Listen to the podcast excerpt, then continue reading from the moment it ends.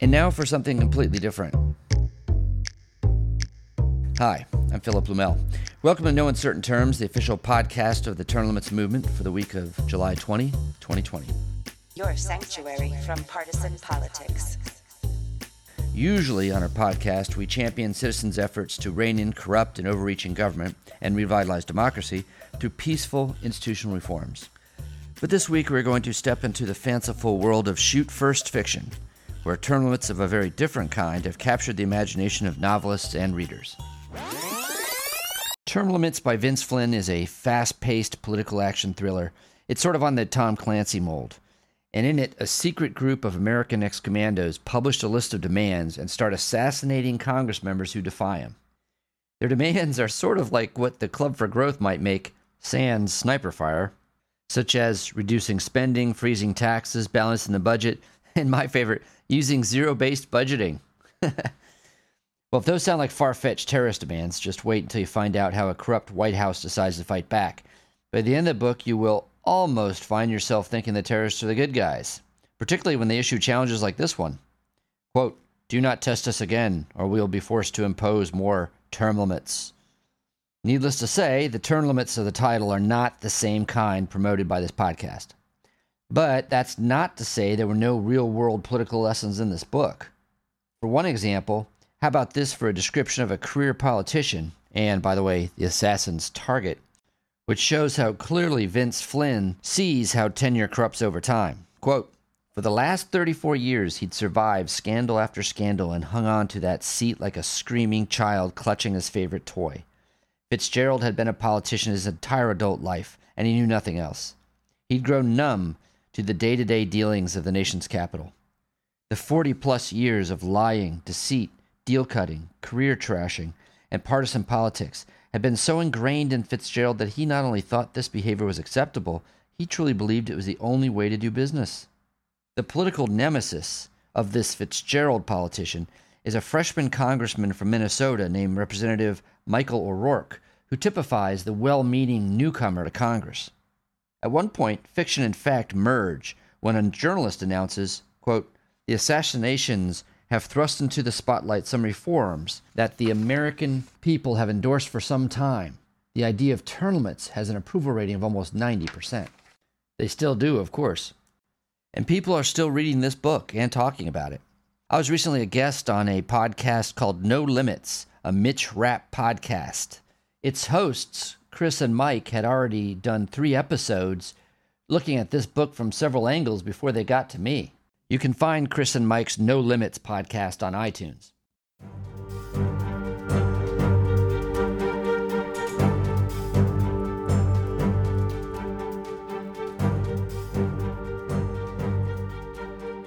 Hey guys, I'm Chris. And I'm Mike. And welcome to No Limits, a Mitch Rapp podcast. Today we welcome uh, Phil Blumel, president of U.S. Term mm-hmm. Limits, to our show. We'd like to thank you for joining us today just to start off, can you tell us a little bit more about uh, U.S. term limits and your mission and the history of the organization? Well, we've been around since uh, 1991, and our mission basically is to term limit pretty much every office in America of any jurisdiction of any size. But of course, the big goal is the U.S. Congress. Uh, we have several different strategies to try to do that. In our earlier days, uh, we were behind the move that successfully term limited federal congressmen in 23 states. Um, it's easy to forget that that even occurred. Uh, most of it was done, all of it was done by referendum. And uh, the reason why it's easy to forget is because in 1995, just two years before the Vince Flynn book was published, we were challenging the Supreme Court in the case U.S. Term Limits versus Thornton. And uh, all of the resolutions that were passed by the 23 states, it didn't fail anywhere. Uh, term limits passed in 23 states.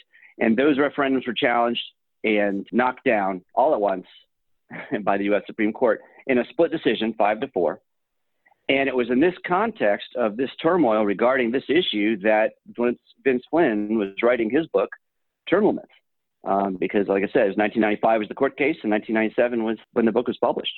Well, we had come to the same conclusion as you around Vince Flynn writing this book in 1997, and we found out it uh-huh. was a late change after the manuscript was written to change to the name Term Limits and we were wondering oh. Yeah, we were wondering if that's why the theme wasn't explored in the specificity and detail we would have liked, you know, referencing the, the landmark Thornton case or even referencing uh, state legislatures that, that, had attempted. We thought that would be a really good thing f- to write into the novel, and we figured out he came late to that name, um, right before the production. Uh, Interesting uh, production. Yeah, because I wondered that too, but I, I, had no idea until just now. And I know in reading it that uh, now there's themes in there that absolutely play into major themes of that era. And today, of course, I'm talking about term limits. Um, but that explains a lot, actually. Fascinating. Yep. His main antagonist is Senator Fitzgerald, who represents right. and is an analog in the story for these careerist, long term fat cat politicians. The first scene we see is him going back to his house in the middle of the night in a limo, completely hammered, you know, not even respecting his driver. And it says he's loose with mm-hmm. women and he's loose with drinks. And we're thinking this is one of the power brokers in Washington. So, how does your organization work in the real world where that is the challenge? Is that your biggest uphill battle that a success for you and for term limits would mean those personas in Washington come to an end? That's it. I mean, uh, Fitzgerald is a perfect example. I think in the book, he was in politics for over 40 years in, wow. in the character in the book. Um, now, there's real world analogs to that, of course, you know, in the U.S. Congress, and it's full of them. And the thing is about it, and what we find so unjust, and why term limits are so important, is that these characters like Fitzgerald, they win their reelection automatically. When they decide that they are going to uh, run for reelection, their campaign coffers start filling with money immediately from special interests you know, over 90% of all money from PACs go to incumbents and not challengers. Since 1970, about 94% of the time, an incumbent running for their own seat has won. It's a very safe bet. And once they're in, you know how they're going to behave. And for a challenger to fight that is statistically, clearly, pretty impossible. And the practical reasons why it's impossible is money. The uh, challenger has to raise a maximum of $2,800 per person. It's limited. And of course, they start out well behind the eight ball when somebody already has powers in the news every day, everybody knows their name. Just getting their name out costs an enormous amount of money, and they so they start tremendously uh, behind the eight ball. Of course, there's a zillion other advantages that incumbents have, ranking privilege and everything else. So the point is that someone like that coasts to reelection. That's obvious, but one thing that might not be obvious to everybody is that there's of course a lot of people in that district where someone like Fitzgerald is serving that could take that position and do a competent job. But serious goal oriented people aren't going to run against that incumbent if the success rate of people that do so is basically about 6%. Serious people don't make bets like that. You get well meaning, naive people running against Fitzgerald. You got uh, the gadflies running against Fitzgerald, but it doesn't work. And so you have two things going on. You have the, the incumbent has all these advantages, and then you have the challengers who, uh, who wisely sit out. They just coast back in, and they stay there forever. I like your political and mathematical calculations. I mean, those are odds that no one in Vegas would take, and now we expect our democracy right. to, you know, check itself.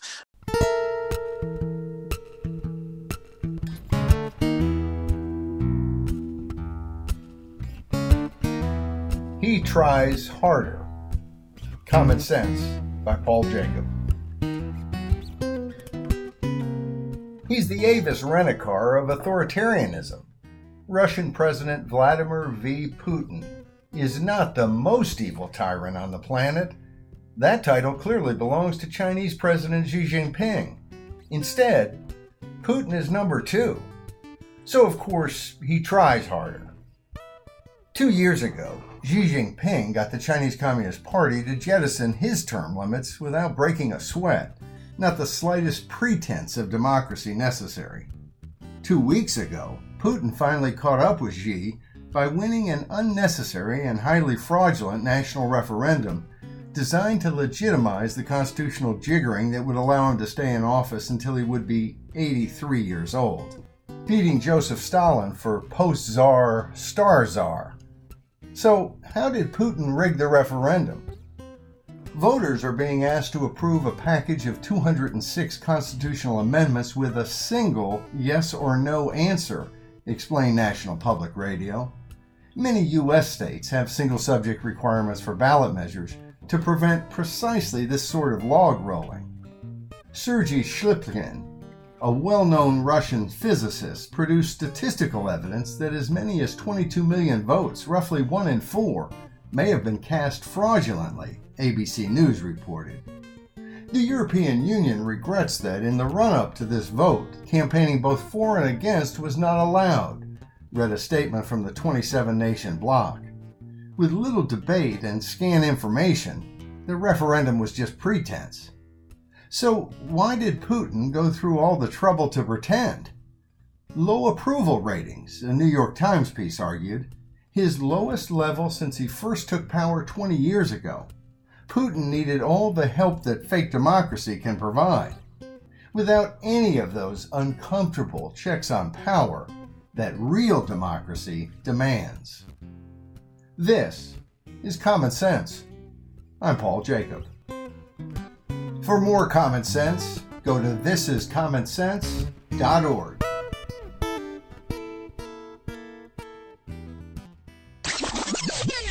Thinking of change agents such as your mm-hmm. organization, mm-hmm. and I'm sure the the people who've signed your pledge and who work closely with you.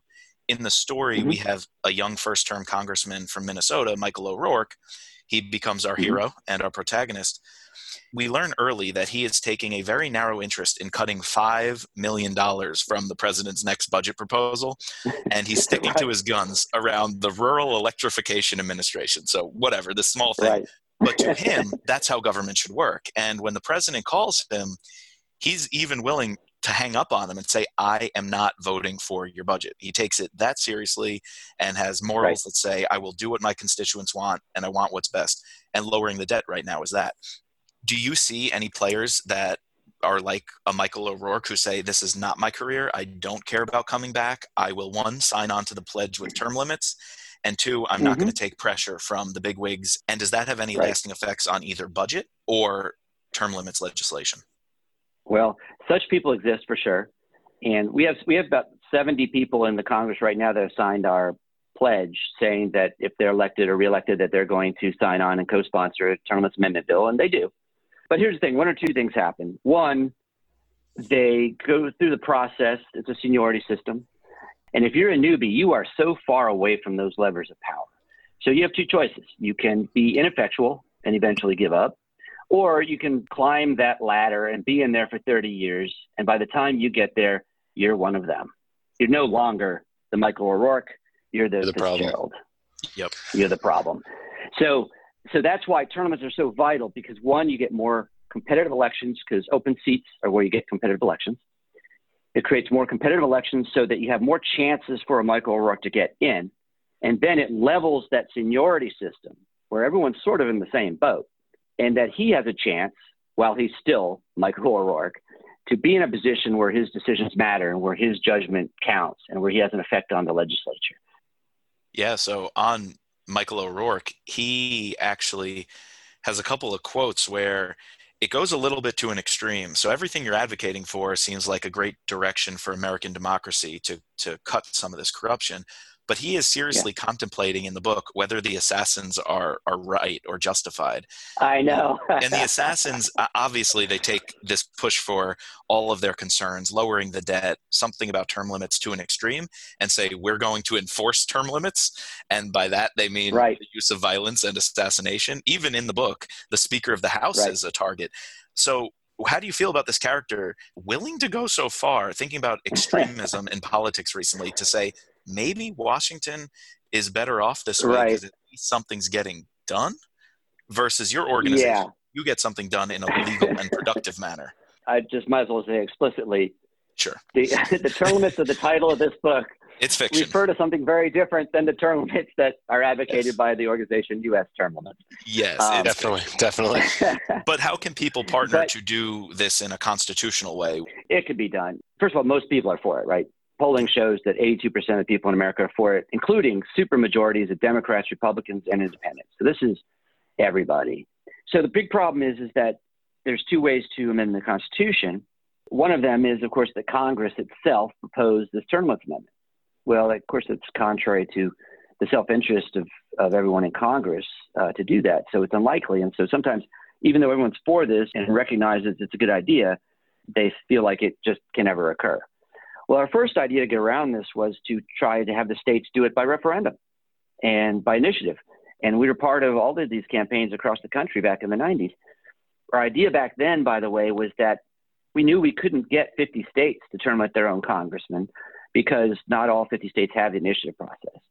But we figured if we got to about half of Congress term limited, then it would be all of a sudden in the self interest of basically half of that body to term limit the other half. Mm-hmm. You know, I mean, it would all of a sudden it would ch- change the power dynamic. That didn't work because the Supreme Court shut us down. Our new strategy is this: we don't expect Congress to propose an amendment for term limits itself, but states can do it too. If two thirds of the states call for an amendment writing convention, states can send delegates, craft and propose an amendment, and then they send that proposal back to all the states at large and ask three quarters of legislatures to ratify it or not. If they do, it becomes part of the Constitution. This is more doable. So that Article Five strategy of of kicking it to the states and relying on them has has basically come around because of the Supreme Court decision in '95. That's right. They said we okay. couldn't do it by referendum. By referendum. Yeah. So since then, um, you've obviously had some successes, but I, I, was I noticed there are different versions of term limits uh, being discussed mm-hmm. in a lot of the state conventions, and one mm-hmm. initiative mm-hmm. of you guys is to streamline those into a single. Um, a single document or a single proposal so that the state conventions can be on the same page is that is that correct yeah that's pretty much right um, our proposal in the u.s congress to flip back one per second is for a second is um, six years in the house and 12 in the senate not retroactive, and you can come back after sitting out. Okay.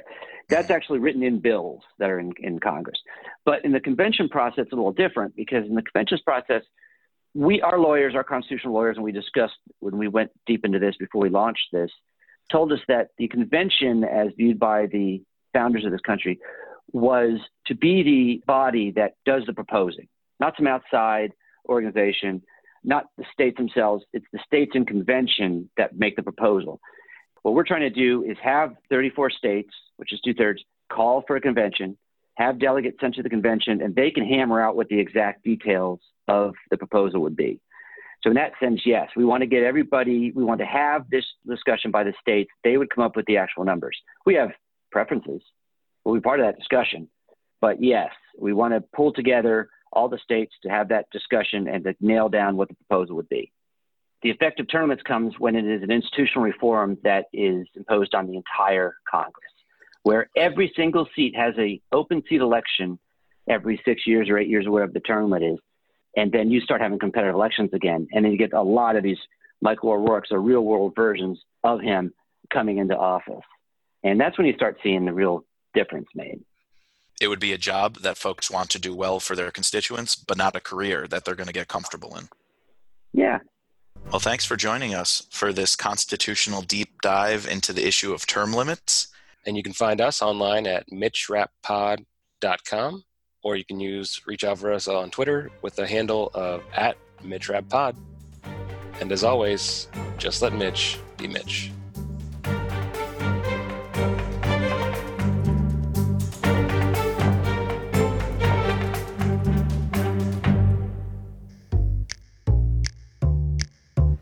Thanks for tuning in to another week of No Uncertain Terms. This week's action item is for voters in the state of Alabama. The Alabama primary runoff last week saw Auburn football coach and U.S. Limits pledge signer Tommy Tuberville beat out Jeff Sessions, former Attorney General and Senator, to be the GOP nominee for U.S. Senator. Tuberville will face incumbent Senator Doug Jones in November. Jones has not signed the U.S. Term Limits pledge committing him to co sponsor and vote for the Congressional Term Limits Amendment. At least, not yet please go to termlimits.com slash Doug Jones and send a quick message to Doug Jones, providing him with a link to the U.S. Term Limits Pledge and urging him to sign it. That's termlimits.com slash Doug Jones. Remind him that 82% of the people want term limits, including 76% of Democrats. It's time we put an end to these career politicians in Washington, D.C., and restore Congress to a body of citizen legislators who actually care about what the people want. Thank you. We'll be back next week. If you like what you're hearing, please subscribe and leave a review. The No Uncertain Terms podcast can be found on iTunes, Stitcher, YouTube, and now Google Play.